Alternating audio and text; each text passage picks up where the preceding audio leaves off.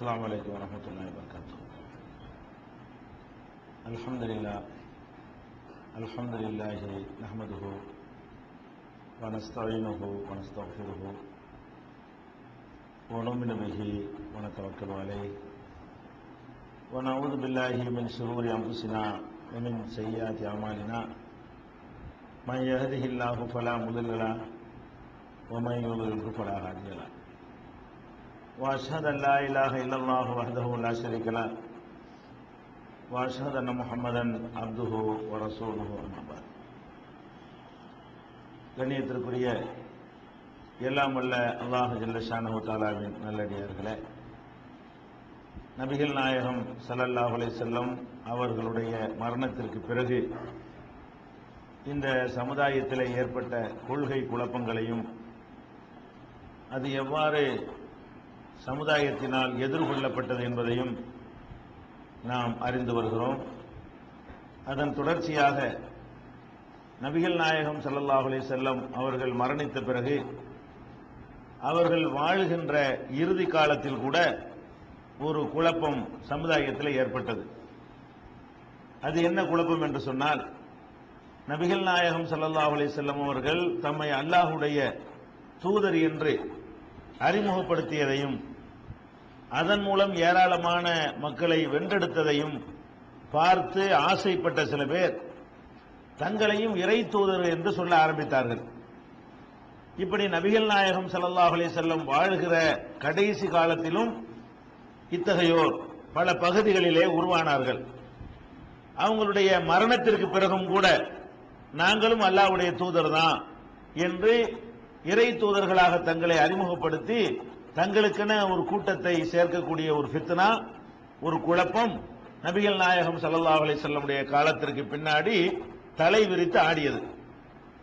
நபிகள் நாயகம் ஸல்லல்லாஹு அலி செல்லம் அவர்கள் கூட இது பற்றி ஒரு அற்புத ஒரு முன்னறிவிப்பு கூட செஞ்சிருக்கிறார்கள். என்ன செய்தார்கள் என்று சொன்னால் என்னுடைய சமுதாயத்தில் முப்பது பொய்யர்கள் தஜ்ஜாலூன கதாபூன பெரும் பொய்யர்களான ஒரு முப்பது பேர் தோன்றுவார்கள். குல்லுகும் இசாம் அன்னகு நபியும் ஒவ்வொருத்தரும் நான் ஒரு நபி என்று வாதிடுவார்கள்.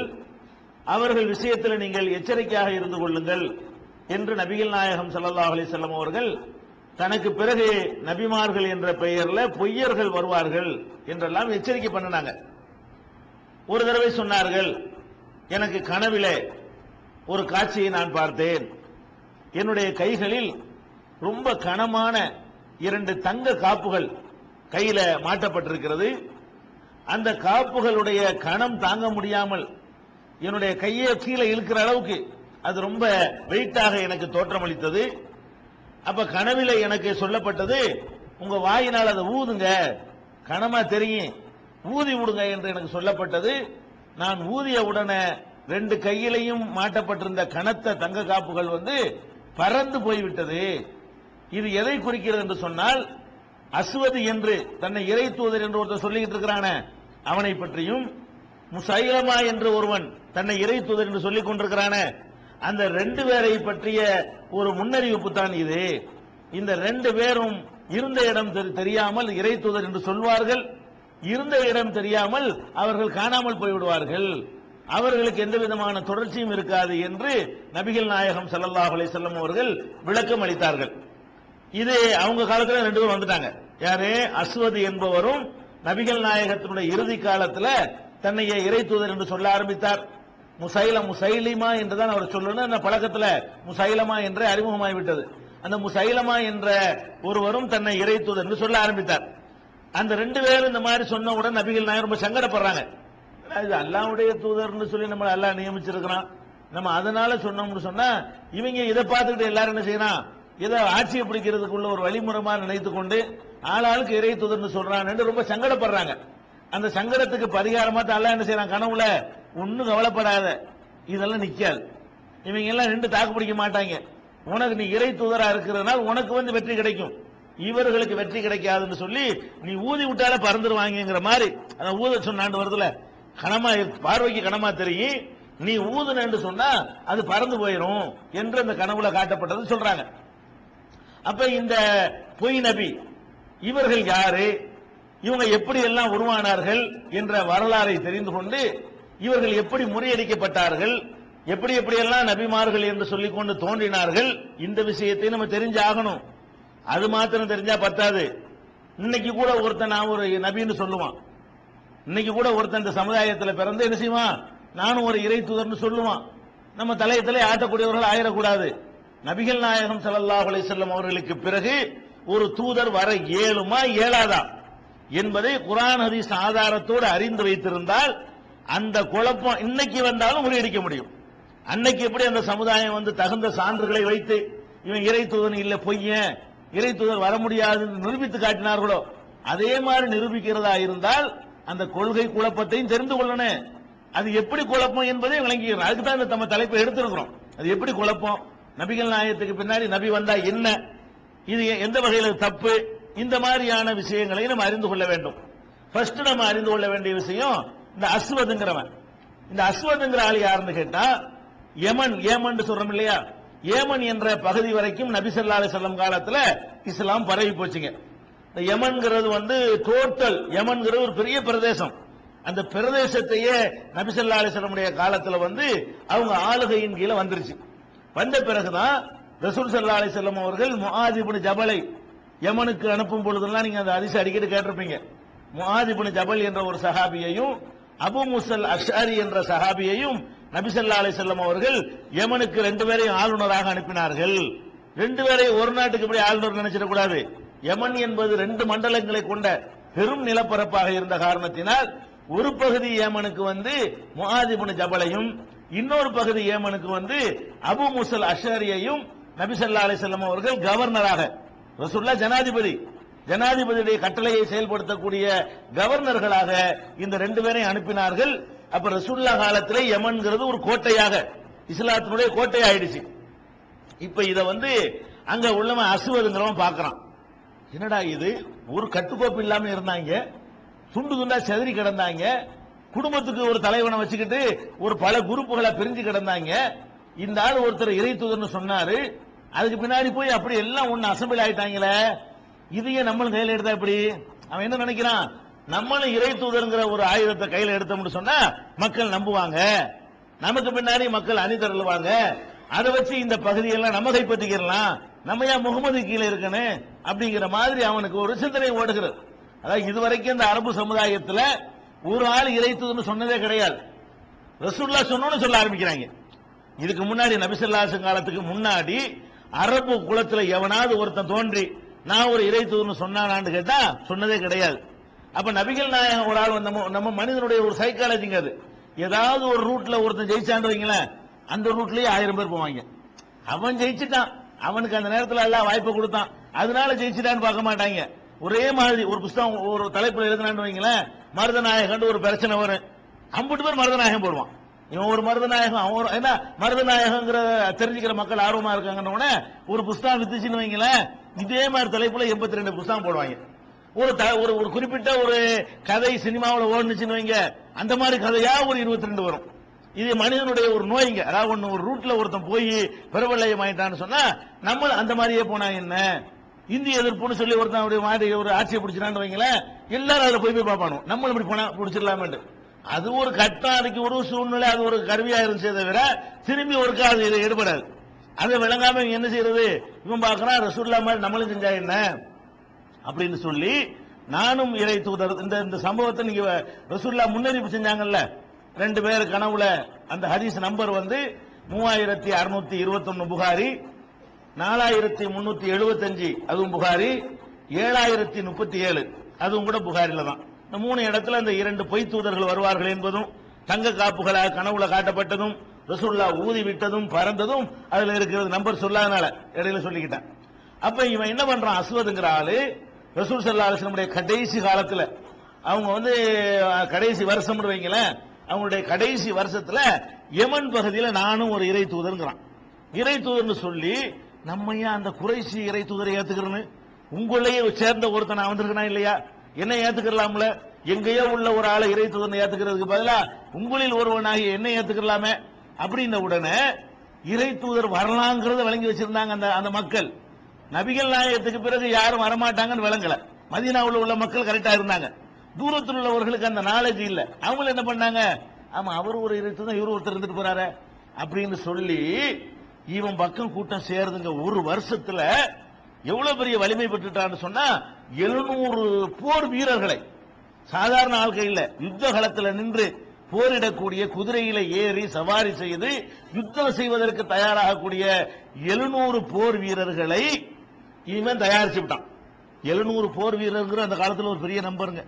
அந்த காலத்துல எல்லாம் எழுநூறு ஏழாயிரம் எழுநூறுங்கிற வீரர்கள் எழுநூறு பேர் இருந்தாங்கன்னு வைங்க ஒரு நாட்டையே கைப்பற்றிட்டு வந்துடலாம். அந்த மாதிரியான ஒரு காலகட்டத்தில் எழுநூறு பேரை தயாரிச்சுட்டான்.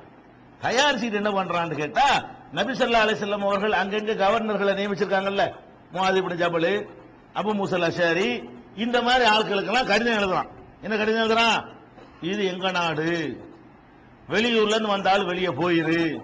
எப்படி பயண்ட போறான்? நான் தான் இறை தூதரு. இனிமேல் எனக்கு கீழே தான் இந்த நாடு எமன் இருக்க வேண்டும். எமன் பகுதிக்கு நீங்க எல்லாம் வந்தேரிகளா வந்து ஆட்சியை பிடிச்சுக்கிட்டீங்க. அதனால நீங்க என்ன செய்யணும்? இங்க இருந்து வெளியேறிட வேண்டும்னு சொல்லி எங்களுடைய நிலத்தை எல்லாம் எங்கள்கிட்ட கொடுத்து விட்டு நீங்க வாட்டுக்கு எப்படி வந்தீர்களோ அப்படி போனீர்கள் வந்தீர் போய்விட்டால் பிழைத்துக் கொண்டீர்கள். இல்லைன்னா நீங்க சந்திக்க வேண்டிய விதத்தில் உங்களை நாங்க சந்திப்போம். யுத்தம் செய்வோங்கிறான். என்று அவர்கள் எச்சரிக்கை விடுகிறான். யாரு? இந்த அசுவதுங்கிறவன். இவன் எச்சரிக்கை விட்ட உடனே என்ன ஆகுதுன்னா அது நிக்காம அந்த 700 படையும் திரட்டி கொண்டு வந்து நஜ்ரான்கிற பகுதிக்கு போறான் நஜரான்கிற பகுதியில பத்து நாள் யுத்தம். பத்தே நாள்ல ஊரை கைப்பற்றிக்கிறான். ஒவ்வொரு ஏரியாவா என்ன செய்யலாம் இவனுடைய அந்த வலிமை மிக்க 700 வீரர்கள் இருக்கிற காரணத்தினால இதெல்லாம் ரசூல்லா ஹயாத்தோட இருக்கும்போதே இதெல்லாம் நடக்குது. கடைசி வருஷத்துல இங்க ரசூல்லா மௌத்தா போற நிலையில இருக்கிறாங்க. அந்த வருஷம் இதெல்லாம் என்ன செய்யுது? யமன்ல இந்த குழப்பங்கள் ஆரம்பிச்சிருச்சு. அவன் ஒரு பத்து வருஷத்துல பத்து நாள்ல அந்த நஜரான கைப்பற்றிக்கிட்டான். யமன்ல பெரிய ஊர் எதுன்னு கேட்டா தலைநகரம்னு சொல்வதாக இருந்தால் சன்ஆங்கிற ஊர் தான் தலைநகரம். அங்கே இருந்தா ஒருத்தன் வந்து யானைப்படையெல்லாம் கொண்டு வந்தான்னு படிக்கிறோமே. ரசுல்லா காலத்துல சின்ன குழந்தை ரசுல்லா பிறக்கிறதுக்கு முன்னாடி காபத்துல்லாவை இடிப்பதற்கு யானைப்படை வந்துச்சுங்கிறமே. அதெல்லாம் கூட இந்த யமன்ல இருந்து சன்ஆ என்ற தலைநகரத்தில் இருந்தா வந்தது. அதான் பெரிய ஊர். சன்னா கைப்பற்றினா டோட்டல் யமனும் போயிடுச்சுன்னு அர்த்தம். மெட்ராஸை கைப்பற்றினா தமிழ்நாடு கூட வந்துருச்சுன்னு அர்த்தம் தானே? அந்த மாதிரி வந்து அங்க சனா என்ற அந்த பெரிய பட்டணத்தை கைப்பற்றுறதுக்காக வேண்டி மறுபடியும் போறான். அதை போய் என்ன அதுல போன உடனே அங்க வந்து இஸ்லாமிய ஆட்சியாளராக சஹரிபுன் பாதாம்ங்கிறவர் இருக்கிறார். அவரை எதிர்கொண்டு தடுத்து நிறுத்துவதற்காக வர்றாரு. ரெண்டு பேருக்கும் கடுமையான யுத்தம் நடக்கிறது. யுத்தத்துல வந்து அவன் ஜெயிச்சிடுறான். இவர் கொல்லப்பட்டுறாரு. யாரு? சஹரிபுன் பாதாம்ங்கிற ஒரு நபிகள் நாயகத்தால் நியமிக்கப்பட்ட அங்க உள்ள கவர்னர் வந்து கொல்லப்படுறாரு. அந்த ஒரு இருபத்தஞ்சு நாள் சண்டையில இருபத்தஞ்சு நாள் சண்டை நடக்குது. சன் அவன் கையில போயிடுச்சு. பஹ்ரைன் போய்விட்டது பார்த்தா அவனுடைய கை ஓங்கிக்கிட்டு வர்றதை பார்த்த உடனே முஹாதி புனி ஜபலு அது மாதிரி வந்து அபு முசல் அஷரி இவங்களெல்லாம் ஹலரமௌத்துங்கிற ஊரை நோக்கி ஓட ஆரம்பிச்சிட்டாங்க. ரெண்டு பேரும் ரெண்டு பேர் ரசூல்லா கவர்னரை நியமிச்சாங்க. இவன் ஒவ்வொரு பகுதியா கையில் எடுத்துக்கொண்டே வர்றான். உள்ளூர்ல உள்ள மக்கள் எல்லாம் இந்த இனவாதத்தின் அடிப்படையில நம்மளை சேர்ந்த ஒருத்தர் இறை தூதரா இருந்துட்டு போறாரு. வெளியூருக்காரர் தூதரா இருக்கிறத விட நம்ம ஊருக்காரர் தூதரா இருந்துட்டு போறாருங்கிற அந்த சிந்தனைக்கு அவர்கள் ஆட்பட்ட காரணத்தினால் லோக்கல் ஆதரவு குறைகிறது.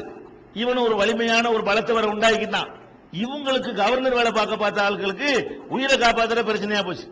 கவர்னர் வசூல் பண்ணணும் வரி திரட்டணும் ஜக்காத்து வசூலிக்கணும் அது மாதிரி சட்டம் ஒழுங்கை காப்பாற்றணும் அப்படி போனவங்களுடைய கை வந்து ரொம்ப தாழ்ந்த உடனே இவங்க ஹலரமௌத்துங்கிற ஏரியாவை நோக்கி அபு முசலாஷாரி ஓடுகிறாரு. முகாஜிபின் ஜபலே அங்க போய் அடைக்கலம் ஆயிக்கிறாங்க இருந்துகிட்டு நம்ம பார்ப்போம் வெயிட் பண்ணுவோம். அந்த யமனுக்குள்ள இருந்து ஒண்ணு பண்ண இயலாதுன்னு சொல்லிட்டு பக்கத்துல இருந்த ஹலரமௌத்துங்கிற ஏரியாவில் போய் அங்க இஸ்லாமிய ஜன- கவர்னர் இருக்கிறாரு.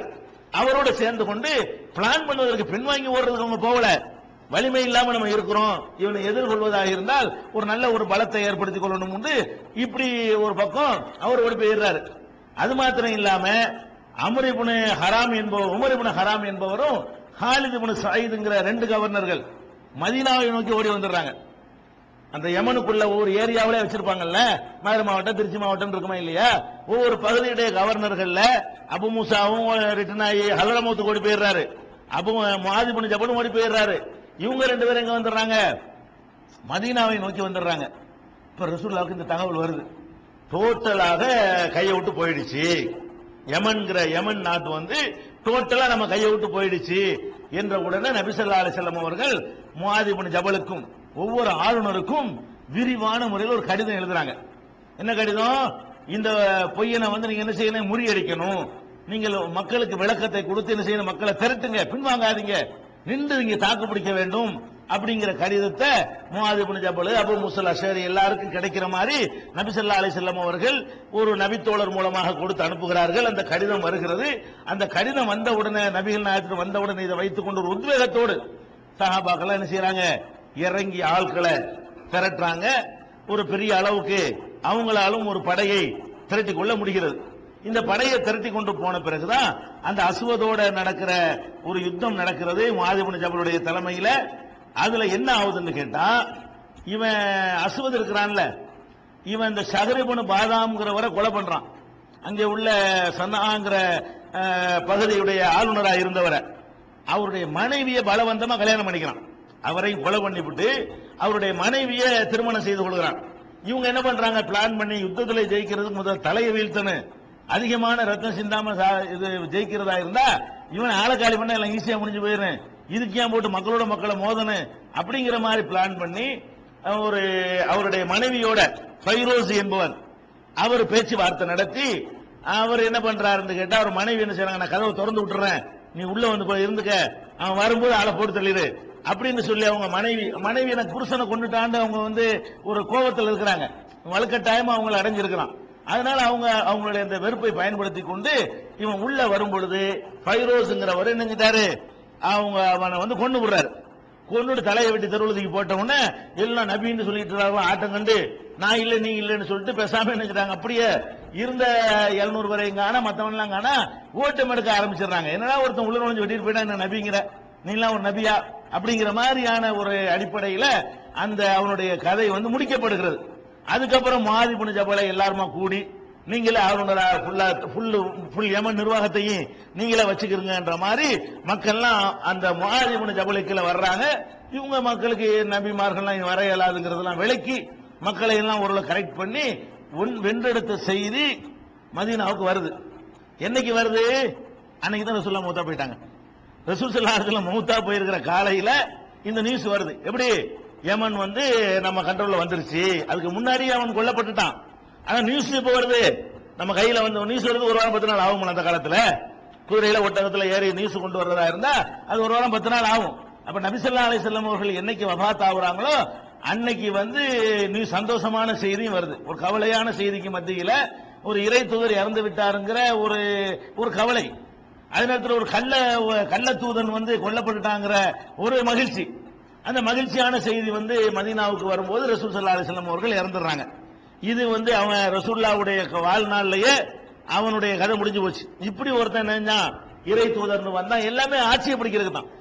இறை தூதருங்கிறதுக்காக வேண்டி போதனை செய்வதற்கோ மக்களை நல்வழிப்படுத்துறதுக்கெல்லாம் இல்ல. மக்கள் அப்படி அசம்பிள் பண்ணுவதற்கு இது ஒரு நல்ல ஒளி வழி. நம்மள தூதர்னு ஏத்துக்கிட்டாங்கன்னு சொன்னா நம்ம என்ன சொன்னாலும் கேட்பாங்க. வேற வேற மாதிரி தலைமைன்னா என்ன சொன்னாலும் கேட்க மாட்டாங்க. சமயத்தில் ஏத்துருவாங்க. இறை தூதர் ஒரு ஆள் நம்பிட்டா எதிர்க்க மாட்டாங்கல்ல. அல்லாவுடைய தூதர். அவர் சொன்னா கரெக்டா இருக்கும். என்ன வேணாலும் சொல்லலாம்ல. இந்த இது ஒரு நல்ல ஒரு வசதி நினைத்து கொண்டு இவங்க என்ன பண்ணிட்டாங்க? இந்த மாதிரி வசதியான அதாவது ரசூல் சல்லா செல்லம் சொன்ன காலத்துல வந்து இறை தூதர் சொன்னா அடி விழுவும் அந்த காலத்திலேயே ரசூல்லா சொன்னாங்க. இதை சொல்லி தலைமையெல்லாம் உண்டாக்க முடியாது. வெட்டு வாங்கணும் குத்து வாங்கணும் சொத்துக்களை இழக்கணும் சுகத்தை இழக்கணும் ஊர் வாசல்லாம் இழக்கணும் ஊரையே இழக்கணும் நாடு கடத்தப்படணும் கஷ்டப்படணும் ஊர் விளக்கம் செய்யப்படணும் இலதலையை சாப்பிட்டுட்டு இருக்கணும். அப்படிங்கிற காலத்தில் ரசூல் சல்லா அலிஸ்லாம் அவர்கள் இறை தூதர் என்பதை சொல்லி நிலைநாட்டி ஜெயித்தார்கள். ஜெயிக்கிறதுக்காக அவங்க இல்ல. அப்படி கூட போயிருக்கலாம். இவங்க எல்லாம் என்ன பார்த்தாங்க? இறை தூதர் வரலாம்ங்கிற அந்த மெசேஜ் ரசூல்லாவால நிலைநாட்டப்பட்ட உடனே இப்ப ஈஸியா சொல்ல ஆரம்பிச்சிட்டாங்க. இறை தூதர்கள் வரமாட்டார்கள் நம்பி இருக்கிற ஒரு சமுதாயத்தில் போய் இறை தூதர்கள் இறைவன் மனிதர்களை தூதர்களாக அனுப்புவான் அப்படிங்கிற மெசேஜை அவங்க ஏற்படுத்தி கொடுத்த உடனே தளம் அமைஞ்சு வச்சு பாருங்களேன். அந்த தளத்தில் வண்டி ஓட்டுறாங்க. ரசூல் சல்லாஹலம் போட்டி போட்டு வச்ச அந்த தளத்தில் போய் என்ன செய்யறான் இவன்? இவன் வந்து அந்த ஆதாயத்தை அடைகிறதுக்காக வேண்டி சொல்லக்கூடியவர்கள் உருவானார்கள். இது ஒரு பக்கம். இதே மாதிரி முசைலிமாங்கிறவன். இவன் தான் ரசூல்ல அந்த கனவுல பார்த்தது அசுவதுங்கிறவன இன்னொரு ஆள் யாரு? முசைலிமாண்டு ஒருத்தன். இவன் என்ன செய்யறான்னு கேட்டா யமாமா யமாமாண்டு ஒரு ஏரியா இருக்கிறது. அந்த ஏரியாவை சேர்ந்தவன் இவன். இவனுக்கு அங்க ஒரு செல்வாக்கும் இருக்கிறது. அவனுக்குன்னு ஒரு கூட்டம் இருக்கிறது. இவன் என்ன பண்றான்னு கேட்டா நபிசல்லா அலிசல்லம் அவர்களை சந்திப்பதற்காக மதீனாவுக்கு வர்றான். ரசூல் சல்லா அலிசல்லம் வாழுகிற காலத்திலேயே மதீனாவுக்கு வர்றான். வந்து ஒரு வீட்டில் வந்து தங்கிக்கிறான். அவனுக்கு சொந்தக்காரங்க வீட்டில் வந்து அவன் தங்கிக்கிறான். எங்க த- இந்த செய்தி வந்து நீங்க புகாரில இதை பார்க்கலாம். புகாரில நாலாயிரத்தி முன்னூத்தி முன்னூத்தி எழுபத்தி ஒன்பதாவது ஹரிசில பார்க்கலாம். வந்து என்ன செய்யறான்னு கேட்டா பின்துல் ஹாரிசு ஹாரிசு என்பவருடைய ஒரு மகளுடைய வீட்டில் வந்து அவன் தங்கிக்கிறான். ஒரு கூட்டத்தோட வர்றான். பெரிய கூட்டத்தோட படை புடை சூழ மதீனாவுக்கு வந்து நானும் ஒரு இறை தூதர் தான் அப்படிங்கிறதுக்காக எப்படி அவன் வர்றான். ரசூல்லாவுடைய ஊருக்கே வர்றான். ரசூல் சுல்லாஸ் என்ன பண்றாங்க? நேரவே அவனை சந்திக்கிறதுக்கு போறாங்க. அவன் எந்த வீட்டில் தங்கி இருக்கிறானோ அங்க நேரடியாக என்ன செய்யறாங்க? களத்தில் சந்திப்பதற்காக வேண்டி ஒரு சகோதரரை அழைத்து கொண்டு அவங்க சாபித்து போன கைசுன்னு ஒருவர். அவர் வந்து ரசூல்லாவுடைய அவருக்கு ஒரு பட்டமே இருக்கிறது. கத்தீபு ரசூல் இல்லாண்டு அதாவது ரசூல் சல்லா அலை செல்லமுடைய அந்த கருத்தை அவர்தான் வந்து மக்களுக்கு சொல்லக்கூடியவராக இருப்பார். அதாவது என்ன ஸ்போக் என்ன ஸ்போக்கன் மேனா அந்த மாதிரி அந்த கருத்தை சொல்லக்கூடிய ரசூல்லா ஒன்று சொல்ல நினைச்சாங்கன்னா அவர் வந்து சொல்ல சொல்லுவாங்க.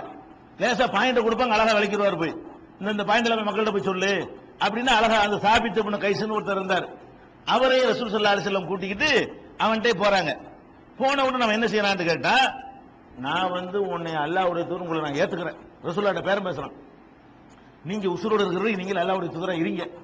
உங்களுக்கு பிறகு நான் தான் தூதர் நீங்க நீங்க ஒத்துக்கிட்டீங்கன்னா இவ்வளவு பேரும் நாங்க உங்களுக்கு பின்னாடி வந்துடுறோம். இவ்வளவு பெரிய கூட்டத்தில் நான் வந்திருக்கிறேன். இப்ப நான் வந்து இறை தூதர்லாம் பேச மாட்டேன். இப்ப நீங்க இருக்கிற வரைக்கும் என்னது? நீங்க தான் இறை தூதர். உங்களுக்கு பிந்தி நான் தான் இறை தூதர் அப்படின்னு நீங்க டிக்ளேர் பண்ணீங்கன்னா இந்த பாருங்க இவ்வளவு பெரிய கூட்டத்தை நான் கூட்டிட்டு வந்திருக்கேன். இவ்வளவு பேர் உங்களுக்கு பின்னாடி நாங்க நிப்போம். எமாமாவா உங்களுக்கு பின்னாடி நிக்கும் இல்லைன்னு சொன்னா நாங்க அதுக்கு கட்டுப்பட மாட்டோம். அப்படிங்கிற மாதிரி ரசூல் சல்லா சொல்லம் அவங்கள்ட்ட என்ன செய்யறான் இதை வந்து பேரம் பேசுறான். என்ன அந்த ஆட்சியை நம்ம அதுக்கு எடுத்து பிடிச்சிக்கிறேன்னு ரசூல்லா என்ன செய்வாங்க? சரி இந்த மாதிரி ஒரு கூட்டமாக இருக்காங்க. இவங்க இதுக்கு இழந்துருன்னு. அப்படின்னு அவன் விட்டு தருவாங்க நான் நினைக்கிறான். அவனுக்கு இறைத்துவ நம்பிக்கை இல்லையில. அதனால அப்படி நினைக்கிறான். ரசூல் செல்லம் ஒரு கையில ஒரு குச்சி ஒன்று வச்சிருந்தாங்க. அதை காட்டி சொன்னாங்க நீ வந்து ஒரு பெரிய விஷயத்தை நீ என்கிட்ட கேட்கிற. இந்த குச்சியை கூட நீ கேட்டா கூட உனக்கு தரமாட்டேன். அவ்வளவுதான். அந்த குச்சியை காட்டி சொல்றாங்க நீ இதை என்னிடத்தில் கேட்டால் கூட உனக்கு நான் தரமாட்டேன். அதுக்குரிய தகுதி உனக்கு கிடையாது. என்று சொல்லி நபி ஸல்லல்லாஹு அலைஹி அவர்கள் அவங்ககிட்ட சொன்னாங்க. அப்படிங்கிற செய்தி வந்து புகாரில் அது நாலாயிரத்தி முன்னூத்தி எழுபத்தி ஒன்பதாவது ஹதீஸில் இருக்கிறது. அதே மாதிரி நானூத்தி முப்பத்தி ஒன்பதாவது ஹதீஸ்லையும் இந்த செய்தி இருக்கிறது. மூவாயிரத்தி அறுநூத்தி இருபத்தி ஒன்னாவது ஹதீஸ்லையும் நாலாயிரத்தி முன்னூத்தி எழுபத்தி நாலாவது ஹதீஸ்லையும் இந்த முசைலமாங்கிறவன் மதீனாவுக்கு வந்தது. ரசுல்லாட்ட பேரம் பேசினது. ரசுல்லா போடான்னு அவனை விரட்டி விட்டது. இந்த செய்திகள் எல்லாம் இருக்கிறது. இவன் என்ன பண்றான்? அங்க ய- யமாமா அவனுடைய பகுதிக்கு திரும்பி போன உடனே வேலையை ஆரம்பிச்சிடறான். சரி இவர் பேரம் பேசினா சரியா வரமாட்டேங்கிறாருன்னு சொல்லி நானும் ஒரு இறை தூதர் தான் இதே அசுவது என்ன சொன்னாலும் அதையும் எங்கிட்டு பார்க்க சொல்ல ஆரம்பிக்கிறான். என்னடா ஆரம்பிக்கிறான் ஏப்பா அங்க உள்ள ஒரு குறைசிக்காக தான் தூதரா வரணுமா? நம்ம எல்லாம் தூதராக கூடாதா நம்ம இனம் மட்டமான இனமா? நம்ம ஜாதி என்ன கீழ் ஜாதியா? அவங்களா மேல் ஜாதியா? அப்படிங்கிற மாதிரி எல்லாம் பேசி உங்களை சேர்ந்த ஒருத்தன் நான் என்ன செஞ்சிருக்கிறேன்? இறை தூதரா வந்திருக்கிறேன். என கட்டுப்படுங்கன்னு சொல்லி அவன் ஒரு பக்கம் வந்து மக்களை திரட்டுறான். எவ்வளவு பேரை திரட்டுறான் தெரியுமா? அசுவதெல்லாம் ஒண்ணும் கிடையாது. நாலாயிரம் வீரர்களை திரட்டுறான் எழுநூறு பேர் தான் அவனால் திரட்ட முடிஞ்சு. இவன் எவ்வளவு பேரை திரட்டுறான்? நாலாயிரம் வீரர்களை திரட்டி கொண்டு அந்த யமாமாங்கிற பகுதியிலேயே நான் தான் இல்லான்னு சொல்லி ஆட்டம் போட ஆரம்பிச்சிட்டான். இந்த இந்த நிலை வரும் பொழுது அபுபக்கர் அவர்களுக்கு இந்த தகவல் வருது. இவன் காலி ஆயிட்டாங்கிறது வருது. ரசூல்லா வபாத்தான் அன்னைக்கு நியூஸ் வந்துட்டு அவனுக்கு தெரிஞ்சு போயிருமே. சரி ஒருத்தன் அவுட்டு இன்னொருத்தன் ஆட்டம் போட்டுக்கிட்டு இருக்கிறான் அப்படின்ற உடனே அதுக்காக என்ன பண்றாங்க ரசூ அபுபக்கர் அவர்கள் இக்ரிமாவை பிடிச்சு அனுப்புறாங்க. இக்ரிமாண்டா யாரு? அபூ மகன். ரசூல் சல்லா அலிஸ்லத்துடைய முதல் எதிரியா இருந்தால் யாரு? அபுஜகல் ஜஹல் மகன் அவருடைய மரணத்துக்கு அபூ மரணத்திற்கு பிறகு இஸ்லாத்தை ஏற்று ஒரு தூய்மையான ஒரு முஸ்லீமாக இஸ்லாத்திற்கு தியாகம் செய்த ஒரு உண்மையான ஒரு முஸ்லீமாக வாழ்ந்தவர் யாரு? இக்ரிமா. அந்த இக்ரிமா அலி அல்லாஹ் அவங்க தலைமையில நீங்க பட திரட்டி நீங்க அங்க போங்க. அவன் நான் தான் இறை தூதர் என்று சொல்லிக்கொண்டு முஸ்லீம்களை ரொம்ப துன்பப்படுத்துகிறான். ரொம்ப கொடுமைப்படுத்துகிறான். நீங்க உடனே என்ன செய்யுங்க? அந்த அவனுடைய கொட்டத்தை அடக்கிட்டு வாங்கன்னு சொல்லி அவர் தலைமையில இக்ரிமா தலைமையில ஒரு படையை அனுப்புறாங்க. அனுப்பின உடனே பாக்குறாங்க அவனுடைய படை எண்ணிக்கை நாற்பதனாயிரம் என்கிற தகவல் அவங்களுக்கு கிடைக்கிறது. நம்ம அனுப்புற நம்பர் கம்மி. எவ்வளவுன்னு சொல்லப்படல. இந்த படையை கொண்டு அதை வந்து வெல்ல இயலாதுன்ற உடனே சுரபிங்கிற ஒரு சகாபி தலைமையில ரெண்டாவது அணி பின்னாடியே போகுது. அவர் தலைமையில் ஒன்று போய்க்கொண்டே இருக்கிறது. அதுக்கு தொடர்ந்து என்ன செய்யுது? இன்னொரு படையையும் நெருக்கடியான நேரத்தில் எல்லாம் பண்றாங்க. இதுல முக்கியமான விஷயத்தை பார்க்கற என்னன்னு கேட்டா அபுபக்கருடைய அந்த துணிவை வந்து யாருக்கும் வரவே வராது. எந்த ஒரு கவர்மெண்ட் நடத்துறவனுக்கும் இருக்கிற ஊரை தக்க வச்சுக்கிறதுக்கு தான் பாப்பானே தவிர உள்ளுக்குள்ளே குழப்பம் ஜக்காத்து கொடுக்க மாட்டேன்னு குழப்பம் சுத்தி உள்ளவன்லாம் சண்டைக்கு வர்றான். உசாமா ஒரு பக்கம் ஏற்கனவே ரசூல்லா அனுப்பின வேலைக்கு அவர் ஒரு பக்கம் போய் கொண்டிருக்கிறாரு. வீரமான ஆட்கள் அங்கிட்டு பார்க்க போயிட்டு இருக்காங்க இந்த நேரத்தில் இவர் என்ன பண்றாரு? ஒவ்வொருத்தரையா கூப்பிடுறாரு. இக்ரிமா நீ வந்து யமாமாக்கு போ. காலித் பண்ண வலீத கூப்பிடுறாரு. நீ ஒரு கூட்டம் தான் மதீனாவை டோட்டல் காலி பண்ற எவ்வளவு தைரியம் பாருங்க. தன்னன் தனியாக அவர் தான் மதினாவில் இருப்பாரு அவர் தான் நிக்கிறார். சொல்ல போனா. பாக்கி எல்லாரும் என்ன செய்யறாரு எல்லா பகுதியிலையும் நபிகள் நாயகம் போனதோட இது கம்ப்ளீட்டா காலியாயிரு நினைக்கிறாங்க. நான் விடமாட்டேன். நபிகள் நாயகத்தின் கையில என்னென்னவளா இருந்துச்சோ எல்லாத்தையும் கையில எடுப்பேன். அப்படிங்கிறதுக்காக வேண்டி அவர் என்ன செய்யறாரு இக்ரிமா தலைமையில சுரகபியல் தலைமையில ஒரு கூட்டத்தை முசைலமாவை நோக்கி அனுப்பி வைக்கிறார். அங்க போனா வந்து அவனை ஃபேஸ் பண்றது அவ்வளவு பெரிய விஷயமாக இல்லை. பயங்கரமான பலத்தோட இருக்கிறான். இவர்கள் ரொம்ப கடுமையான இழப்பு பெரும் நஷ்டத்துக்கு இடையில இவங்களால தாக்கு பிடிக்க முடியல. யாருக்கு? இக்ரிமாவுக்கு. இக்ரிமாவுக்கு சப்போர்ட்டா போனார்ல. அவர் இதை கேள்விப்படுறாரு. இக்ரிமா தலைமையில் அனுப்பப்பட்ட படை தோல்வி முகம் கண்டு பின்வாங்கி வந்து கொண்டிருக்கிறது. அவங்கள எதிர்க்க முடியல அப்படிங்கிற செய்தி வந்தவுடனே இந்த சுரகபிங்கிறவர் அங்கே ஒரு இடத்துல நின்றுறாரு. போனால் நம்மளுக்கு அந்த இழப்பு தான். நம்ம வலுப்படுத்திக்கிட்டு தான் போகணும் அப்படின்னு சொல்லி அவர் ஒரு பக்கம் நின்றுறாரு. இந்த நேரத்துல தான் ஹாலிது பண்ணு வலியுது இருக்காங்கல்ல அவங்கள வேற ஒரு பக்கத்துக்கு அபுபக்கர் அனுப்பி இருந்தாங்க அது பின்னாடி வர்றது. அதை முறியடிச்சுட்டு அவர் வந்துகிட்டு இருக்காருன்னு அபூபக்கர் இருந்து ஆர்டர் வருது. நீனு போய் அதில் போய் சேர்ந்துக்க. இக்ரிமாவோட நீனு உடனே போய் சேர்ந்த உடனே ஹாலித் இப்னு வலீத் வர்றாருன ஹாலிது இப்னு வலீதுன்னா டோட்டல் அரபும் பயப்படுங்க. ஹாலிது இப்னு இஸ்லாமிய சமுதாயத்தில் கிடைச்ச ஒரு மாவீரர் யாரு? ஹாலிது இப்னு வலீத் தான். அவர் தான் பாரசீகம் வரைக்கும் லட்டு மாதிரி தூக்குனார். அவர் தலைமை தாங்கி வர்றாருன்னு சொன்னா போர் தந்திரங்களை வகுப்பதிலையும் ஜெயிக்கிறதுலையும் திட்டமிடுறதுலையும் அதுல வந்து அவருக்கு நிகரான ஒரு வல்லுனர் கிடையாது. அந்த மாதிரியான இன்னும் சொல்ல போனால் இஸ்லாமிய சாம்ராஜ்யம் பெரிய அளவுக்கு விரிவடைஞ்சுன்னு வைங்க. அப்படி விரிவடைந்ததுல பாதி பங்கு இவருக்கு இருக்கிறது. மொத்த சாம்ராஜ்யம் எவ்வளவு விரிவடைஞ்சிச்சோ அதுல பாதியை வென்றவர் யார் தான் ஹாலிது பண்ண வலீத் தான். ஏன் வீரர்களை வச்சிருக்கலாம். அதை எப்படி வழி நடத்துறது என்பதில் தான் என்ன இருக்குது? வெற்றி இருக்குது சூட்சம் இருக்கிறது. இவர் என்ன பண்றாரு? இவர் தலைமையில போன எல்லாத்தையும் கையில் எடுத்துக்கொண்டு இவர் சைலமாவை எதிர்த்து களத்தில் நிற்கிறார் நின்றா அப்பவும் ஈடு கொடுக்க முடியல. அப்ப என்ன பண்றார்? ஹாலித் பின் வலிது முத முதல்ல அவர் தான் ரெஜிமெண்ட் உண்டாக்குறார். நீங்க இந்தியாவில் பாத்தீங்கன்னா நம்ம ராணுவத்தில் என்ன இருக்கு? ஒவ்வொரு ஜாதிக்கும் ஒவ்வொரு இனத்துக்கும் ரெஜிமெண்ட் வச்சிருப்பான். கூர்க்கா ரெஜிமெண்ட் முஸ்லீம் ரெஜிமெண்ட் வச்சிருப்பான். முஸ்லீமுக்குன்னே தனிப்பிரிவு இருக்குங்க முஸ்லீம் ரெஜிமெண்ட் அப்படி ஒரு ஒரு அமைப்பு இருக்கும். ஒவ்வொரு பகுதி பகுதியாக ரெஜிமெண்ட் ரெஜிமெண்டாக பிரிச்சு வச்சிருப்பான். இது ஏன் பிரிச்சு வைக்கிறான் தெரியுமா? போர்ல வெல்லுவதற்கு இது ஒரு நல்ல வழிமுறைன்னு முத முதல்ல உலகத்தை கத்து கொடுத்தது ஹாலிவுட் வழி தான். அவர் என்ன பண்றாருன்னா எல்லாம் கூட்டமா வந்து அடிச்சிட்டு இருக்கிறாங்களா? அது பின்னடைவாகிட்டே இருக்கிறது. உடனே ராத்திரி அன்னைக்கு போர் முடிஞ்ச உடனே முத நாள் முடிஞ்ச உடனே பார்த்தாரு. எல்லாத்தையும் கூப்பிட்டாரு. அன்சாரிகள் பூரா தனியா இவர் தலைமையில நீங்க எல்லாம் தனியா போரிடணும். முஹாஜிர்கள் பூரா இவர் தலைமையில தனியா போரிடணும். அது மாதிரி ஒவ்வொரு கபீலாவை கூப்பிட்டு தனித்தனி தலைமையாக்கி எல்லாம் கலந்துக்கிட்டு போரிடக்கூடாது. அப்படின்னு சொல்லி ஒரு இதை உண்டாக்குறாரு. இப்படி உண்டாக்குனா என்ன ஆகும் தெரியுமா? ரெண்டு நன்மை ஏற்படும். என்ன ரெண்டு நன்மை? இப்ப அன்சாரிகளுக்கு தலைமையா ஒரு அன்சாரி இருப்பான்னு வைங்களேன். அவர் பேரை சொல்லி கூப்பிடுவாரு.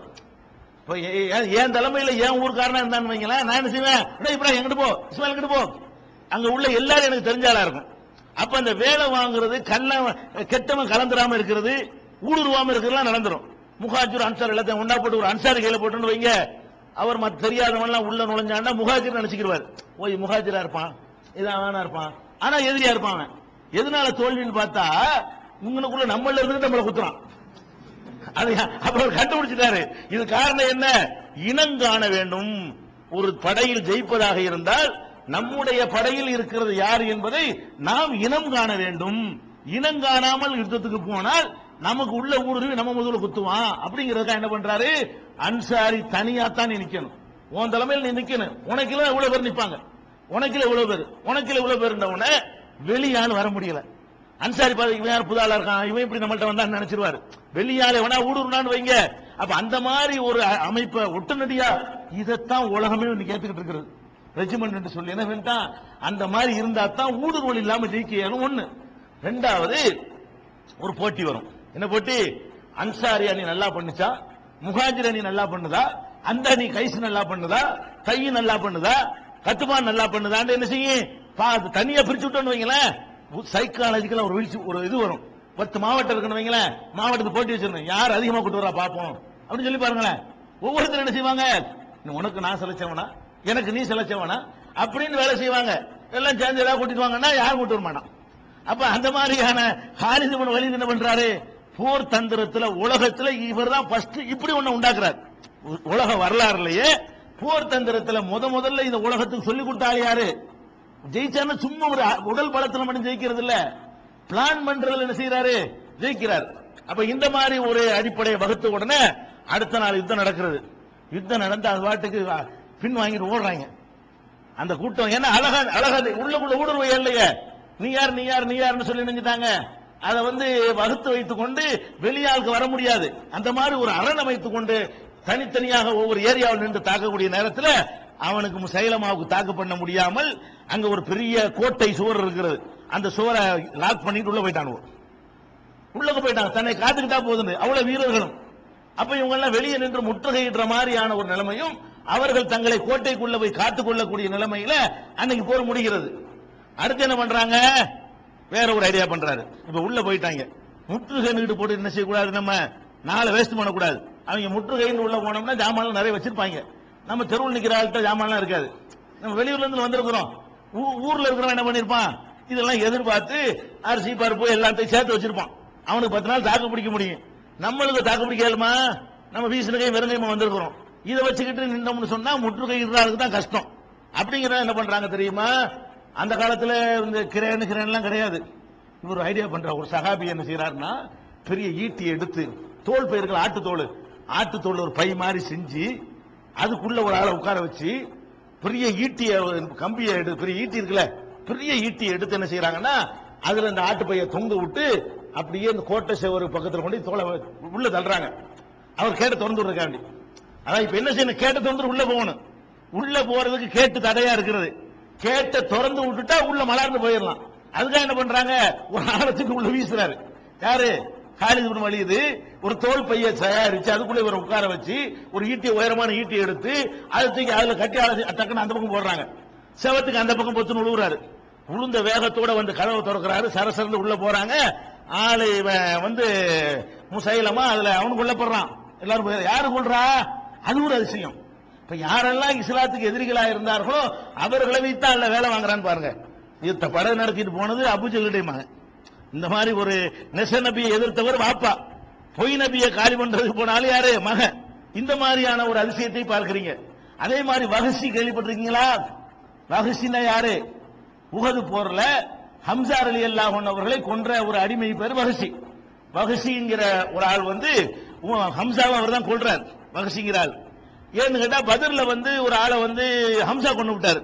அதுக்கு பழி வாங்குறதுக்காக வேண்டி இந்த வகசிங்கிற அடிமையை அனுப்பி நீ போய் ஹம்சாவை கொண்டு விட்டேன்னு சொன்னா உனக்கு நான் விடுதலை தர்றேன்னு அவன் எஜமான் சொல்றான். அதை கேட்டுட்டு என்ன செஞ்சிட்டாரு இவரு? ஹம்சாவை கொண்டு விடுறாரு. கொண்டு விட்டு பிற காலத்தில் அவருக்கு இஸ்லாம் தான் கரெக்டான மார்க்கம் தெரிஞ்சு அவர் இஸ்லாத்தை தழுவி மதீனாவுக்கு வர்றார். மதீனாவுக்கு வந்து நபிசல்லா அஸ்லம் அவர்களை பார்த்து சலாம்லாம் சொல்லிட்டு தன்னை அறிமுகப்படுத்திக்கிறார். நான் மகிழ்ச்சி எந்த வகசி? எந்த வகசி? நீ தான் ஹம்சாவை கொன்ற வகசியா? ரசூல்லா ஆமாம் நீங்கள் கே நீங்கள் சொல்கிற நெசந்தான். நான் தான் கொண்டாட சொல்ல அந்த வார்த்தை வரமாட்டேங்குது. நீங்கள் சொல்கிறது சரிதான் அப்படிங்கிற மாதிரி சொல்கிறாரு அப்போ ரசூல் சொல்லா கேட்குறாங்க இல்லைப்பா நானும் மனுஷன்தான். ஏன் ஹம்சா மேலே அவ்வளோ பிரியம் வச்சிருக்கிறேன். சின்ன வாப்பா. அவர் எனக்கு எல்லா வகையிலும் இஸ்லாத்துக்கு உறுதுணையாக நின்றவரில் அவர் முதலிடத்தில் நின்றார். மக்காவில் இருந்த வரைக்கும் இஸ்லாமியர்கள் மீது கை வைக்காம இருந்ததுக்கு யார் காரணம்? ஹம்சாவுடைய ஒரு வீரம் ஒரு காரணமா இருந்துச்சு அப்படிப்பட்ட ஒரு ஆளை நீ கொன்றதுனால உன்னை பார்க்கும் போதெல்லாம் என் மனசுல உன் மேல வெறுப்பு வரும். இயற்கை நான் ஒரு மனுஷன் தானே என்னதான் இருந்தாலும். அதனால நீ வந்து இஸ்லாத்துல வந்துரு. அதெல்லாம் மாற்றம் கிடையாது. நீ வந்துக்க நீ நம்மள ஒரு ஆள் அகிரி இருந்தாலும் நீ அடிக்கடி என் மு- என் முன்னாடி வராத. வந்தா எனக்கு என்ன செய்யுது அந்த பல ஃபீலிங் வருது. நான் மனுஷங்கிற முறையில் என்ன செய்யறத உன்னை வெறுத்து உனக்கு நான் அநீதி இழைத்தரக்கூடாது அப்படின்னு சொல்லி அதுக்கு உனக்கு செய் கே கோரிக்கை மாதிரி வைக்கிறாங்க. ஹல் தஸ்தீவ் உன்னால கொஞ்சம் அடிக்கடி என் பக்கத்துல வராம இருக்க ஏழ்மை உன்னால. அப்படின்னு கேட்கறாங்க ஒரு கடுமையாகவும் மொட்டத்தனமாகவும் சொல்லல. அவர் என்ன பண்றாரு? சரி மனிதருங்கிறமா அவரும் பாதிக்கப்பட்டிருப்பாங்க. வேணான்னு சொல்லிட்டு மதீனா விட்டு அவர் போயிடுறாரு. வேற ஊர்ல போய் நம்ம இருந்துக்கிறோம்னு சொல்லிட்டு வேற இடத்துக்கு போயிடுறாரு. அப்ப அந்த கட்டத்துல தான் இந்த சைலமாவுடைய மேற்று வந்த உடனே அப்ப ஒரு தீர்மானம் பண்றாரு. நாம வந்து ஒரு ஹம்சாவை ஒரு ஒரு நல்ல ஒரு அடியாரி நம்ம வந்து நம்ம காலி பண்ணிட்டோமா இல்லையா? அதுக்கு கணக்கு தைக்கிற மாதிரி ஒரு கெட்டவன ஒருத்தனை காலி பண்ணி என்ன செய்யணும்? அதை கணக்கை பேலன்ஸ் பண்ணணும் அப்படின்னு ஒரு சபதம் எடுத்துக்கிறாரு. அப்பதான் இந்த மாதிரி காலிது பண்ண வழியில போய் திருப்பி விட்டாங்க ரசூல்லான்னு சொன்ன உடனே இவர் வேக வேகமா ஓடி போய் அதுல போய் சேர்ந்துக்கிறார். இவர் இங்க இருந்து அனுப்பப்படல மதினாவுல அனுப்பப்படல. இந்த படை போறதை கேள்விப்பட்டு என்ன செய்யறாரு அந்த அணியில சேர்ந்துக்கிறாரு. சேர்ந்துகிட்டு இந்த யுத்தத்துல எல்லாம் கடைசி வரைக்கும் நிக்கிறாரு. உள்ள நுழைஞ்ச உடனே எல்லாரும் யுத்தத்துக்கு பாக்குறாங்க இவருக்கு ஒரே இலக்கு இவன் எங்க இருக்கிறான்? இவர் உள்ள நுழைஞ்சவன நினைக்கிறாரு. இவர் அதே மாதிரி சொன்னபடி உள்ள போய் அவனை முசைலமாவை என்ன செய்யறாரு அவன் கோட்டைக்குள்ளேயே வச்சு மற்றவங்க எல்லாம் யுத்தத்துல ஈடுபட்டு படைகளை விரட்டுறாங்க. இவர் குறிப்பிட்ட ஒரு பர்சன் அவனை முசைலமாவை மட்டும் குறி வச்சு ஹம்சாவை கொன்ற மாதிரி அதே மாதிரி ஈட்டியை வச்சு குத்தி இந்த பக்கம் வந்துருச்சு. அதே மாதிரி இங்கிட்டு குத்தி இங்கிட்டு வந்து- எடுத்துட்டாரு ஈட்டிய. வேலை முடிஞ்சிருச்சுன்னு சொல்லி அவங்க தான் அதோட முடிஞ்சு போச்சு. அப்ப அந்த சைலமா கொல்லப்பட்ட பிறகு இந்த பொய் நபிங்கிறதுக்கு ஒரு சாப்டர் வந்து குளோஸ் ஆகுது. இதே மாதிரி இதோட ரெண்டு போயிடல சிஜாகுன்ற ஒரு பொம்பளை. அந்த பொம்பளை நான் நபின்னு சொல்லி கிளம்புறான் அந்த பொம்பளைய முசைலமா கல்யாணம் வர பண்ணிக்கிட்டான். நம்ம ரெண்டு பேரும் ஒன்னாக்கிருவோம் நீ நபி நான் நபி. நபி நபி கல்யாணம் பண்ணிக்கிறோம் எல்லாம் கல்யாணம் பண்ணி இருந்தான் இந்த பொம்பளைக்கு எதிராக மறுபடியும் காலிது வழி வழியில பட தட்டிட்டு போவ. இந்த பொம்பளை பனி தகலப்புங்கிற நம்ம நம்ம இஸ்லாமிய சாம்ராஜ்ய ரசுல்லா காலத்தில் இருந்துச்சு இல்லையா? அதை தாண்டி உள்ள பகுதியில் போய் அவன் அடைக்கலமாகி கொண்டால் அதோட சாப்டர் க்ளோஸா போயிடுது. மாதி மாவியா காலத்தில் அவங்க வந்து முறியடிக்கப்பட்டாங்க இஸ்லாமிய வட்டத்தோடு வெளியே போயிட்டு இருந்தான். இஸ்லாமிய எல்லையை விட்டு வெளியே போயிட்டுனா பொம்பளை அப்போதைக்கு தப்பிச்சுக்கிட்டான். இப்போ எதுக்கு சொல்றோம்னு கேட்டா நபிகள் நாயகம் ஸல்லல்லாஹு செல்லமுடைய காலத்திலேயே ஒரு பொய் நபி என்று தோன்றினார்கள். அவங்களுடைய மரணத்திற்கு பிறகும் வந்து பொய் நபிகள் உண்டானாங்க. இதே மாதிரி தலிஹாண்டு ஒரு ஆள். இவர் இஸ்லாம் முஸ்லீமா இருந்தவருங்க. இவர் முஸ்லீமா இருந்து நபிசல்லா அலைஹி செல்லம் அவங்களோடவே பக்கபலமா இருந்த ஒரு ஆள் என்ன செய்யறாரு கடைசி நேரத்தில் இந்த அதுக்குள்ள அதிசயம் நீங்க பாத்துக்கலாம் இந்த வகுசி கொலை செய்கிறாரு இல்லையா? இது புகார்ல வருது. வகுசி வந்து அந்த உள்ள நுழைஞ்சு அந்த கணக்கு தீர்ப்பு தீர்மானம் பண்ணுவார் இல்லையா? அது புகாரியில நாலாயிரத்தி எழுபத்தி ரெண்டாவது ஹதீஸ்ல இருக்கிறது. அதே மாதிரி பயிலதிக்கு ஒரு ஆளை எரிவாங்கல்ல அதுக்கு ஒரு மனுஷன் முன் வரணும்ல. அப்படி எரிஞ்சாலும் பராபின் மாலிக்குங்கிறவர் அவர் தான் பயில வச்சு என்ன செய்யறாங்க தூக்கி உள்ள எரியுறாங்க. என்ன வேணாலும் நடக்கலாம். அதுக்கு தயாராகி ஒருத்தன் முன் வரணும்ல. என்ன எரிங்கன்னு அவர் கேட்கிறாரு. கேட்டு தூக்கி எரிஞ்சு என்ன செய்யறாங்க கேட்ட திறக்கிறாங்க. பராபின் மாலிக்குங்கிற ஒரு சகாபி அந்த வீர தீர பராக்கிரமத்தில் செஞ்சிருக்கிறார். அதுக்கடுத்து என்ன ஆகுதுன்னா இந்த தலிகாங்கிற ஆள் வந்து இஸ்லாத்தில் இருக்கிறார். இருந்த உடனே ரசூல்லா மூத்தா போன உடனே தான் இவர் நபிங்கிற டாபிக் வர்றாரு. ரசூல்லா இருக்கிற வரைக்கும் என்னவா இருந்தாரு? அவர் ஒரு சஹாபியா இருந்தார். ரசூல் சல்லா இவங்க எல்லாம் ரசூல்லா காலத்திலே தங்களை நபின்னு சொல்லி கொண்டவங்க. தலிகாவை பொறுத்த வரைக்கும் ரசூல்லா காலத்தில் அவர் நபின்னு சொல்லல. அவன் ஒரு சகா முஸ்லீமா வாழ்ந்து கொண்டிருந்தார். ரசூல்லா மூத்தா போன உடனே அந்த ஜக்காத்து பிரச்சனை கடை தரமாட்டோம்னு சொன்னாங்க இல்லையா? அவங்களெல்லாம் திரட்டி வைத்துக் கொண்டு நானும் நபி தான் இந்த நபிகிட்ட சேர்ந்தீங்கன்னா ஜக்காத்து கொடுக்க வேண்டியது அப்படின்ட்டார். அந்த நபிட்ட போய் சேர்ந்தீங்கன்னா ஜக்காத்து கேட்பாங்க. இந்த நபி என்னைக்கு நீங்க நபியா ஏத்துக்கிட்டீங்கன்னு வைங்க. இதே மாதிரியான மார்க்கத்தில் நீங்க நீடிக்கலாம். அதே நேரத்தில் ஜக்காத்து கொடுக்க வேண்டிய அவசியம் இல்லைன்ற உடனே அவர் பக்கம் யாரெல்லாம் சொல்றா அசதுங்கிற கூட்டம் பெரிய கூட்டம் அசதுங்கிற கூட்டம் கத்வான்கிற கூட்டம் இவங்களெல்லாம் அவரோட சேர்ந்துருது. இவரை முறியடிப்பதற்கு தான் ஹாலிது பின் சொன்னல ஏற்கனவே ஒரு வேலையை முடிச்சிட்டு வர்றாரு ஹாலிது பின் வலிது சைலமாவுக்கு வருவதற்கு முன்னாடி வேற ஒரு வேலையை முடிச்சிட்டு தான் வர்றாருன்னு சொன்னோம்ல அது வந்து இதான். இவர் தான் இந்த தலிகாங்கிற ஆளு தன்னை இறைத்துதர்னு சொல்லிக்கொண்டு அவர் ஒரு கூட்டத்தை சேர்த்தி கொண்டு இ- கட்டுப்பட மாட்டோம் இந்த ஆட்சியின்களை இருக்க மாட்டோம் சொல்லி ரசூல்லா உருவாக்கின அந்த ஆட்சியை உடைக்குவதற்கு உள்ள வேலையாக இதெல்லாம் பயன்பட்டுச்சுங்க. ஜக்காத்த காரணம் சொல்லி ஒரு கூட்டம் நபிங்கிறது சொல்லி கொண்டு ஒரு கூட்டம். அப்ப இந்த தலிகாவை இது பண்றதுக்காக என்ன செய்யறாங்கன்னா ஹாலிது பண்ணு வலித அபுபக்கர் அனுப்புறாங்க. ஹாலிது நீ போய் தலிகாவுடைய விஷயத்தை முடிச்சுவிட்டு அப்புறமேல் தான் முசைலமாவோட போய் சேர சொல்றாங்க. அவரு அங்க போறாரு.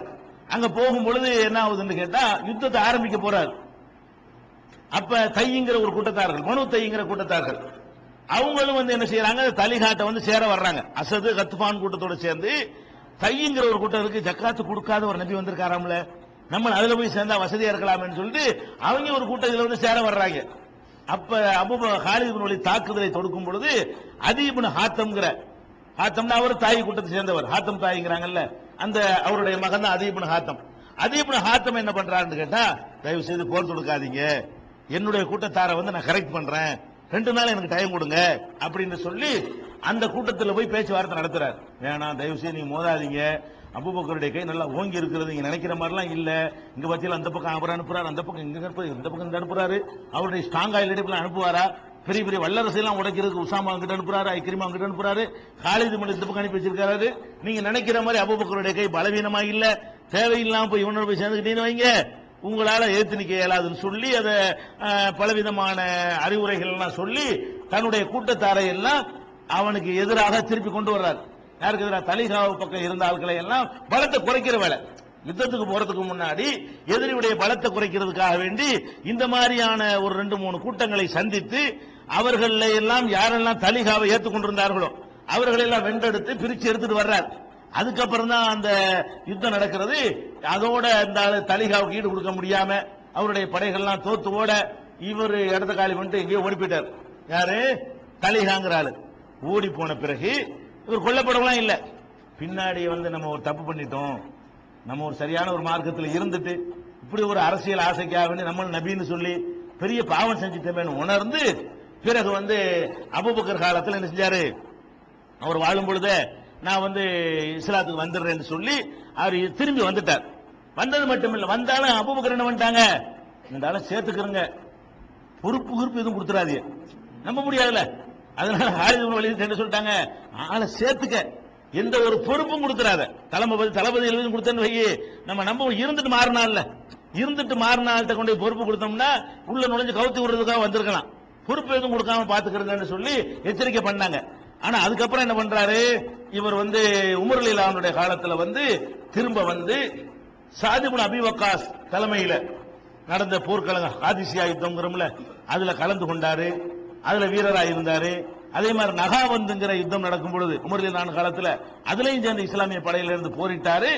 அதுலேயே சகிதாக்கப்பட்டார் அவர் சலிஹாங்கிற ஒரு பொய் நபியாக வாதிட்டாலும் கூட அவர் திருந்தி அல்லாஹ்வுடைய பாதையில தன்னுடைய உயிரை தியாகம் பண்ற ஒரு சகிதாக ஆகிவிட்டார். அவர் அந்த பாவத்திலிருந்து பிராயச்சு தேடிக்கொண்டார். இந்த தலைகாங்கிற ஆளு. இந்த முசைலமாங்கிற ஆளும் அஸ்வது என்றாலும் அவங்க நபி என்று சொல்லிக் கொண்டே அந்த நிலையில் இணைஞ்சிட்டாங்க. கொல்லப்பட்டாங்க என்ற வரலாறை பார்க்கிறோம். இந்த மாதிரியான பொய் நபிகள் வந்து ஒவ்வொரு காலகட்டத்திலும் உண்டாகி கொண்டே இருக்கிறார்கள். எல்லா காலத்திலையும். மக்களை திரட்டி தங்களுக்கு ஒரு ஆதரவு களத்தை ஏற்படுத்துவதாக இருந்தால் நமக்கு இந்த மாதிரி ஒரு கூட்டத்தை உண்டாக்கணும் என்பதை பார்க்கிறாங்க. இப்ப முதல்ல இதுக்கு பின்னாடி வந்த நபிமார்கள் என்று சொன்னாங்க இல்லையா? அந்த பட்டியலை பார்க்க வேண்டி இருக்கிறது. அதுக்கு முன்னாடி நபிகள் நாயகம் ஸல்லல்லாஹு பிறகு ஏற்பட்ட இந்த குழப்பம் இனி ஒரு காலத்தில் ஏற்பட்டால் நம்ம எப்படி எதிர்கொள்வது? நபி வர ஏழுமா? ரசுல்லா வந்த மாதிரி இன்னும் பல நபிமார்கள் வருவது ரஹமத்தா இல்லையா? அப்படிங்கறத நீங்கள் ஆதாரத்தோடு விளங்கி வைத்திருந்தால் தான் இந்த குழப்பம் நாளைக்கு வராம இல்லைன்னா இதை சொல்லிக்கொண்டு எத்தனை கூட்டங்கள் வந்துகிட்டு இருக்கு ஆம நாள் வரைக்கும். அப்ப நபிமார்கள் வருவதை பற்றி குரான் என்ன சொல்லுகிறது அப்படின்னு கேட்டீங்கன்னா திருமலை குரான்ல பல வசனங்கள் அல்லாஹ் சொல்லி காட்டுறான் அதாவது நபிகள் நாயகம் ஸல்லல்லாஹு அலைஹி அவர்களை பற்றி பேசும் பொழுது முப்பத்தி நாலாவது சூரா இருபத்தி எட்டாவது வசனம். அதில் அல்லாஹ் சொல்லுகிறான் ஒமா அரசல் நாக்க இல்லா காஃபத்தன் லின்னாஸ். முகமதே உம்மை மனித குலம் முழுமைக்கும் அனுப்பியிருக்கிறோம் ரசூலாக அனுப்பியிருக்கிறோம். உமா அரசல்னாக்க இல்லா காபத்தில் லின்னாஸ் உம்மை மனித குலம் முழுவதற்கும் ரசூலாக அனுப்பியிருக்கிறோம் அப்படின்னு சொல்றான். இதுக்கு முந்தைய அனுப்பின நபிமார்கள்லாம் எப்படி அனுப்புனான்ல? யாபனி இஸ்ராயில இஸ்ராயில் மக்களே இன்னி ரசூலுல்லாஹி இலைக்கும் நான் உங்களிடத்தில் அல்லாவுடைய தூதரா வந்திருக்கிறேன். இப்படிதான் ஈசா நபி சொன்னாங்க. அப்படின்னு குரான்ல சொல்லப்பட்டிருக்கிறது. ஒவ்வொரு சமுதாயத்தவர்களும் போய் அந்த கபிலாவை கூப்பிட்டு இஸ்ரவேலர்களே இசுமவேலர்களே ஹாஷிமியாக்களே முத்தலிபியாக்களை கூப்பிட்டு நான் வந்து உங்களுக்கு தூதரா வந்திருக்கிறேன். இப்படித்தான் கடந்த காலத்தில் தூதர்கள் அனுப்பப்பட்டார்கள். நபிகள் நாயகத்தை பற்றி அல்லாஹ் குரான்ல என்ன சொல்றான்னு கேட்டா ஒமா அரசல் நாக்க இல்லா காம்பத்தல் இன்னாஸ் மனித குலம் முழுவதற்கும் நீதான் தூதரு. இந்த மனித குலம்ங்கிறது என்ன? அவங்க காலத்தில் வாழ்ந்தவர்களையும் குறிக்கும். உலகம் அழிகிற வரைக்கும் மனுஷன் எவன்லாம் வர்றானோ அவ்வளவு பேருக்கு அவர் தான் தூதர். அவ்வளவு பேருக்கு அவர் தான் தூதர்னு ஆயிரும் பொழுது மறையான் தூதர் வரப்போறாரு. அதாவது அவருடைய காலத்துக்கு மட்டும் அவர் தூதர்னு சொன்னா அவர் மௌத்துக்கு பிறகு வேற தூதரை தேடலாம். அல்லாஹ் எப்படி சொல்றான்? காப்பத்தல் இன்னாஸ் மனித குலம் முழுவதற்கும் உன்னை ரசூலாக அனுப்பி இருக்கிறேன் அப்படின்னு சொல்லி முப்பத்தி நாலு இருபத்தெட்டாவது வசனத்தில் சொல்கிறார். இதிலிருந்து விளங்குகிறது உலகம் அழியிற காலம் வரைக்கும் முகமது நபி அவர்கள் தான் ரசூல். வேற ஒரு ரசூல் வரமாட்டார். இந்த ஒரு வசனத்திலிருந்து விளங்கிக் கொள்கிறீர்கள். அதே மாதிரி அல்லாஹ் அறுபத்தி ரெண்டாவது சூறாவுல மூணாவது வசனத்தில் அல்லாஹ் சொல்லுகிறான் ஆஹரீன மின்ஹும் லம்மா எல் ஹகூபிஹும் ஹுவல்லதி பஅத ஃபில் உம்மியின ரசூலன். அவன்தான் உம்மி சமுதாயத்திலே ஒரு ரசூலை அல்ல அனுப்பி வைத்தான் அப்படின்னு சொல்லிவிட்டு இந்த ரசூல் அவர் வாழுகிற காலத்துக்கு மட்டுமா இனி வரக்கூடிய காலத்துக்குமா? அந்த மனித குலம் முழுவதும் சேர்க்கிற சூழ்ங்கிறது அவங்க காலத்தில் வாழ்ந்த மனித குலம்னு கூட அர்த்தம் செய்யலாம். இப்ப மனித குலத்துக்கெல்லாம் உன்னை அனுப்பி என்ன அர்த்தம்? அவர் காலத்துல உலகத்துக்கெல்லாம் அவர் நபி. அவர் மூத்துக்கு பிறகு நபின்னு வருமான்னு ஒருத்தன் வழக்கம் கேட்கலாம். அது வரக்கூடாதுங்கிறக்கா அல்லாஹ் என்ன பண்றான்னு கேட்டா முகம்மதை அல்லாஹ் வந்து ரசூல அனுப்பி இருக்கிறான் உம்மி சமுதாயத்துக்கு அனுப்பி இருக்கிறான் அவங்களுக்கு மட்டும் அனுப்பலையா?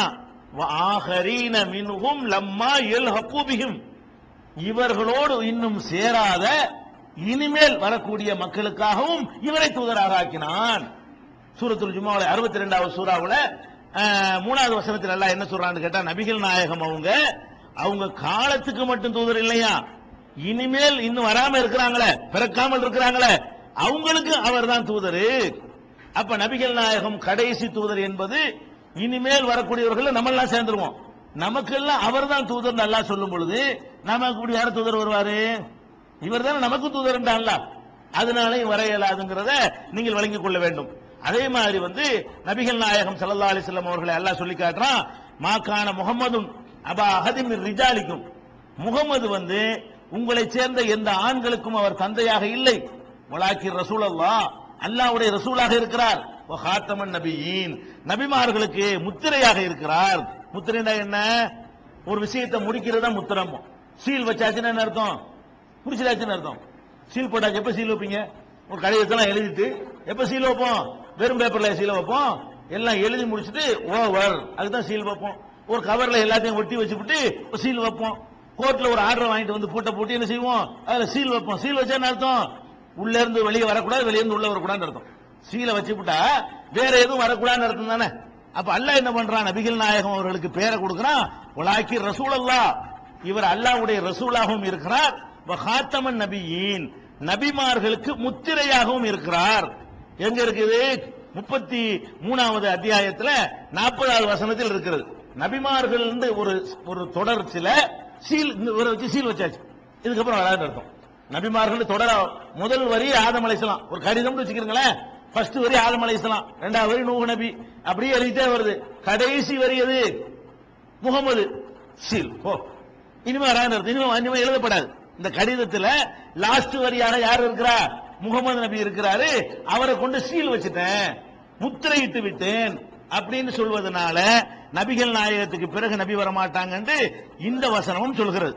அதே மாதிரி இருபத்தஞ்சாவது சூறாவுல ஒன்னாவது வசனத்தில் அல்லாஹ் சொல்லி காட்டுகிறான் தபாரக்கல்லதி நஸ்ஸலல் ஃபுர்கான அல அபுதிகி தன்னுடைய அடியானுக்கு அடியாருக்கு இந்த ஃபுர்கானை ஃபுர்கான குரானை குரானை அல்லாஹ் தந்திருக்கிறான்.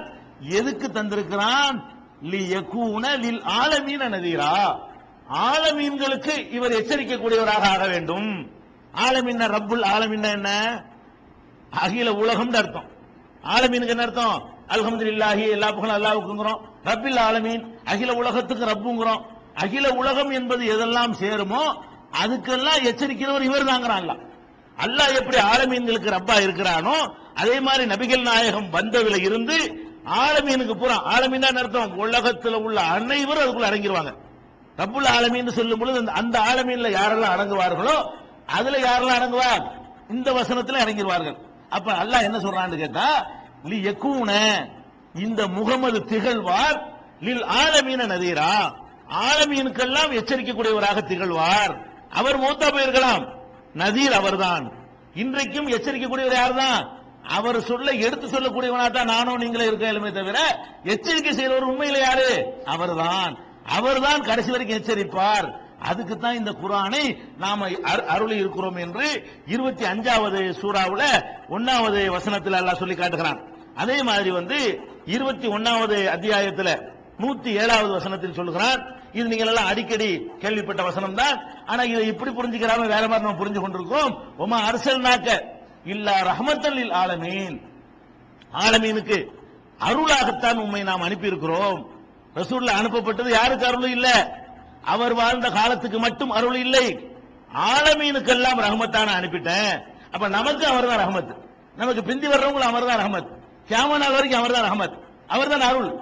அவர் தான் அருள் தான் அவருடைய போதனை தான் அருளா இருக்கிறது. அவரை அருளாக அருட்கொடையாக அனுப்புனது வந்து ஒரு குறிப்பிட்ட காலத்திற்கு இல்லை. உலகம் அழிகிற வரைக்கும் என்றதை சொல்வதற்காக லில் ஆலமீன.